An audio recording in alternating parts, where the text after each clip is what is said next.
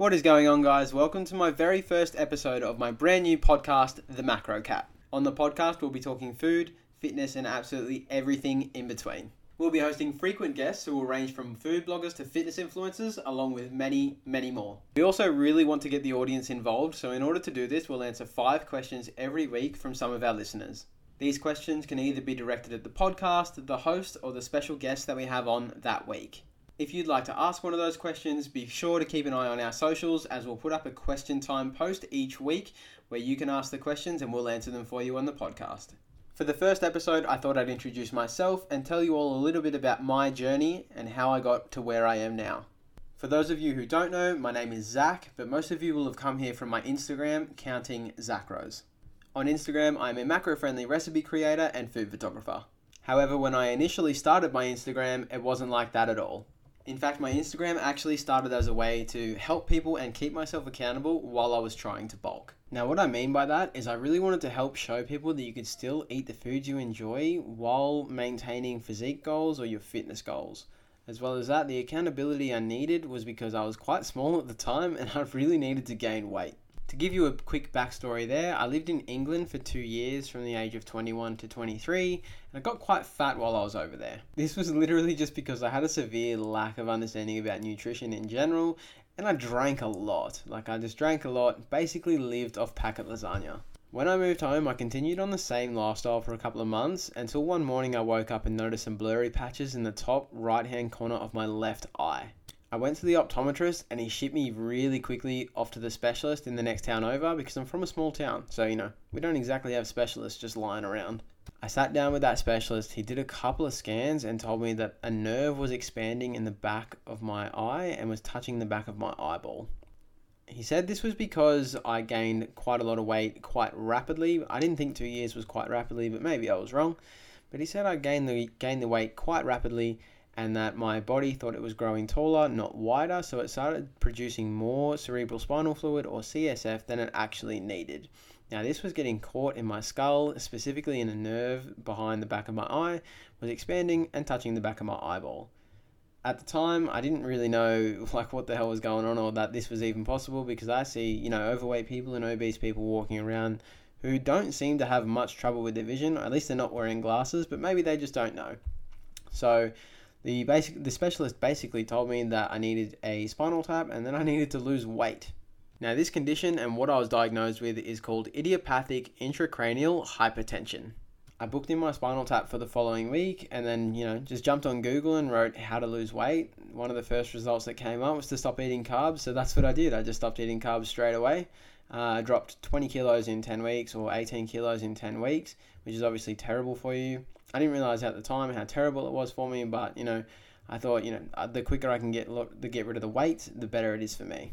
Now this resulted in some severe body dysmorphia issues as well as like a very very bad fear of eating carbs.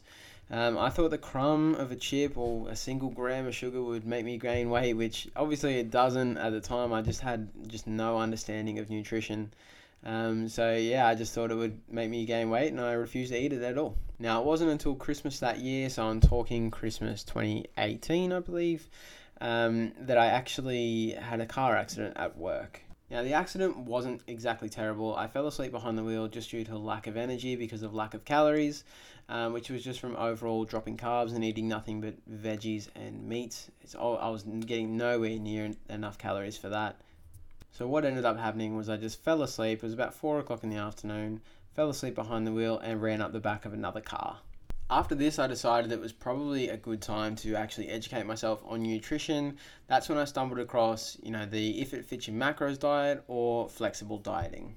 Now, at the time, I still didn't really know anything about this, but I was following a few food Instagram accounts, which were Adam or Adam Macros, Michael, mja.food.fitness, Ash, who is ash.hein underscore 96, and Alan, who is scrambled underscore legs. I started following these guys and I just didn't understand how they were in the shape that they were in and eating the food that they were eating. Like these guys were putting chocolate on porridge, which is carbs on carbs. And I was like, what is going on? Like, there's no way I can do that. If I did that, I'd gain weight in a heartbeat. I have these guys to thank massively for pulling me out of the rut that I was in and my terrible relationship with food. So it was actually all thanks to these guys that I even started my food account in the first place. So after I started my account, I decided that's when to pursue my bulk. So I bulked up from about 72 kilo to 80 kilo before I decided to cut again. This was way too soon. Like I really should have just kept bulking at this point or kept trying to lift heavy and put on more size, but at the time, you know, my body dysmorphia was going mental. I thought I'd gotten fat, so I just wanted to get shredded again. I decided to continue eating the way I was still eating, which was eating my porridge and chocolate in the morning and then continuing on with meals throughout the day. However, I unknowingly just dropped my calories far too low compared to what I actually needed. At the time, I was extremely active. I was doing Brazilian Jiu Jitsu six times a week. I was hitting the gym six times a week. As well as that, I had a very active job that had me doing 25 to 30,000 steps a day minimum. Now, I did lose the weight and I got quite shredded. However, I really fucked up my relationship with food in the process. It really wasn't smart the way I did things, but I did them at the time because I thought that's the way that I could do them and I also started eating for the gram. Now, what I mean by eating for the gram is I would eat chocolate on oats every day and have these high calorie oat bowls just to show that I could and just to show that other people could too, even though some days I didn't feel like them or there were some days where I just didn't need them. Now, the worst part about this is I used to do these in the morning because that's the only time I could take pictures, hence eating for the gram because I only ate them at times I could take pictures of them. This in turn only left me with boring meals throughout the rest of the day and nothing I could really look forward to. And this is what really started my down spiral back into binge eating again.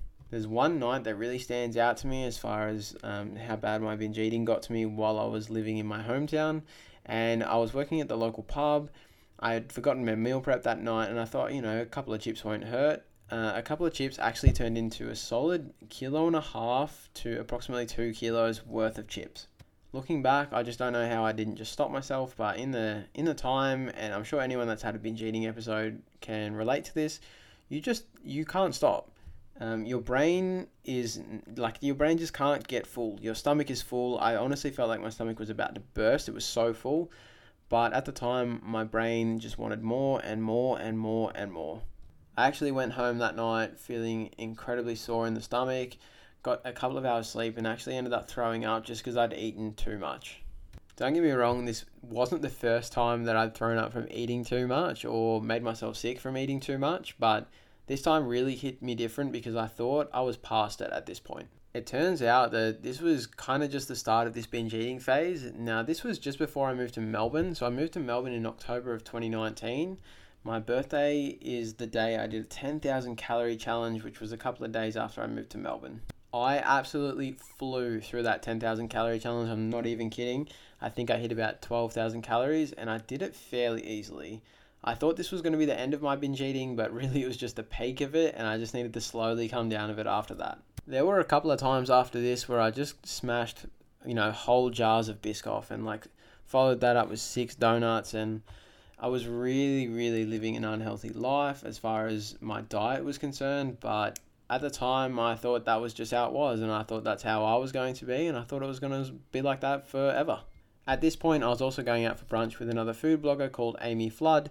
Um, I'm not actually sure if she knows this or not, but she really, really helped me with my diet at that point. So we'd go out to brunch, and um, at the time, I was petrified of eating foods that I couldn't track in MyFitnessPal, but she really, really helped me get used to estimating the food. I don't think she knows that, but she really, really helped me get used to estimating the food.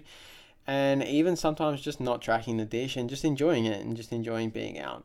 After this, and after eating like untracked every now and then, or just having a couple of untracked days per week, I got kind of used to my diet again. So I would do my meal prep. My meal prep was fairly boring. Usually it was some kind of chicken, rice, and vegetable. But then I'd also have my flexible meal, which I'd have at the end of the night, as well as quote unquote cheat meals, which I'd smash on the weekend. Now, I kept it like this for the most part right through the first quarter of 2020. Uh, and it wasn't until the first lockdown hit in March 2020 when I decided to stop tracking. Now, the reason I stopped tracking is because I didn't want an extra stress on my body and I knew that if I tried to keep a handle on that, I would end up binging like I'd done before. I didn't want that to happen again. So I just stopped. Throughout all of lockdown in Melbourne, uh, I didn't track. The only things I tracked were the recipes that I made for Instagram. This really, really helped me eat intuitively, and I just discovered what it was like to actually enjoy food again without looking at it like it was a number To me, this was a massive step, and I'm incredibly grateful that I actually did this. Whenever anyone asks me about the two most important things I've done around nutrition and dieting, it's the first one was definitely learning how to count calories and learning how to track macros, and the second one is stopping counting calories and stopping counting macros. That may sound stupid to a lot of people, and it did to me the first time I sort of figured it out, but it's exactly how it is. I think the goal of learning how to count calories and count macros, obviously depending on your situation, like if you're a bodybuilder, then you're probably going to do it religiously for a few years at least, but the goal of counting calories and counting macros for your average person should be treated like it is school. Go in, get the knowledge, and leave it behind. I just wish someone had told me that when I very first started because I just got too obsessed with what was going in MyFitnessPal. Like I needed to be able to scan it or at least track it and know the specific measurements. Otherwise, I felt like shit or I just wouldn't eat the food. But anyway, fast forward from March 23rd, 2020, right through until March the 3rd, 2021, I didn't track. So, as I said, the only things I tracked were what I was posting on Instagram, and that was just so other people had the macros and calories. So, if they made them, they would know what to expect. Um, I'm incredibly grateful that I did that. I think it really helped with the food freedom that I have right now.